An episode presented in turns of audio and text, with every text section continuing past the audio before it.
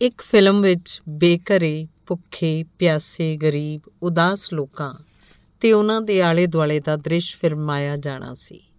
ਨਿਰਦੇਸ਼ਕ ਨੇ ਆਪਣੇ ਸਹਾਇਕ ਨੂੰ ਕਿਹਾ ਕਿ ਸ਼ਹਿਰ ਦੀ ਇੱਕ ਗੰਦੀ ਬਸਤੀ 'ਚ ਸੁਨੇਹਾ ਦੇ ਆਓ ਕਿ ਕੱਲ ਇਹ ਦ੍ਰਿਸ਼ ਫਿਲਮਾਇਆ ਜਾਏਗਾ ਤੇ ਹਰ ਕਿਸੇ ਨੂੰ 100 ਰੁਪਇਆ ਦਿੱਤਾ ਜਾਏਗਾ। ਪਛਾਣ ਮਿਲਣ ਦਾ ਆਪਣਾ ਜਾਦੂ ਹੁੰਦਾ ਹੈ। ਅਗਲੇ ਦਿਨ ਫਿਲਮ 'ਚ ਦਿਸਣ ਦੇ ਚਾਹ ਨਾਲ ਲੋਕਾਂ ਨੇ ਰਾਤੋਂ ਰਾਤ ਬਸਤੀ ਸਾਫ਼ ਕਰ ਦਿੱਤੀ। ਕੱਪੜੇ ਧੋ ਕੇ ਸੁਕਾ ਲਏ। ਜਦੋਂ ਦ੍ਰਿਸ਼ ਫਿਲਮਾਉਣ ਵਾਲਾ ਅਮਲਾ ਪਹੁੰਚਿਆ, ਤਾਂ ਕਿਸੇ ਦੇ ਚਿਹਰੇ ਤੇ ਬੇਵਸੀ, ਗਰੀਬੀ, ਮੰਦਹਾਲੀ ਦਾ ਨਾਮ ਨਿਸ਼ਾਨ ਨਹੀਂ ਸੀ। ਉੱਥੇ ਹਾਜ਼ਰ ਲੋਕਾਂ ਦੇ ਚਮਕਦੇ, ਧੋਤੇ ਹੋਏ ਨਿਖਰੇ ਚਿਹਰਿਆਂ ਉੱਤੇ ਇੱਕ ਕੰਨ ਤੋਂ ਦੂਜੇ ਕੰਨ ਤੱਕ ਮੁਸਕਰਾਹਟ ਫੈਲੀ ਹੋਈ ਸੀ।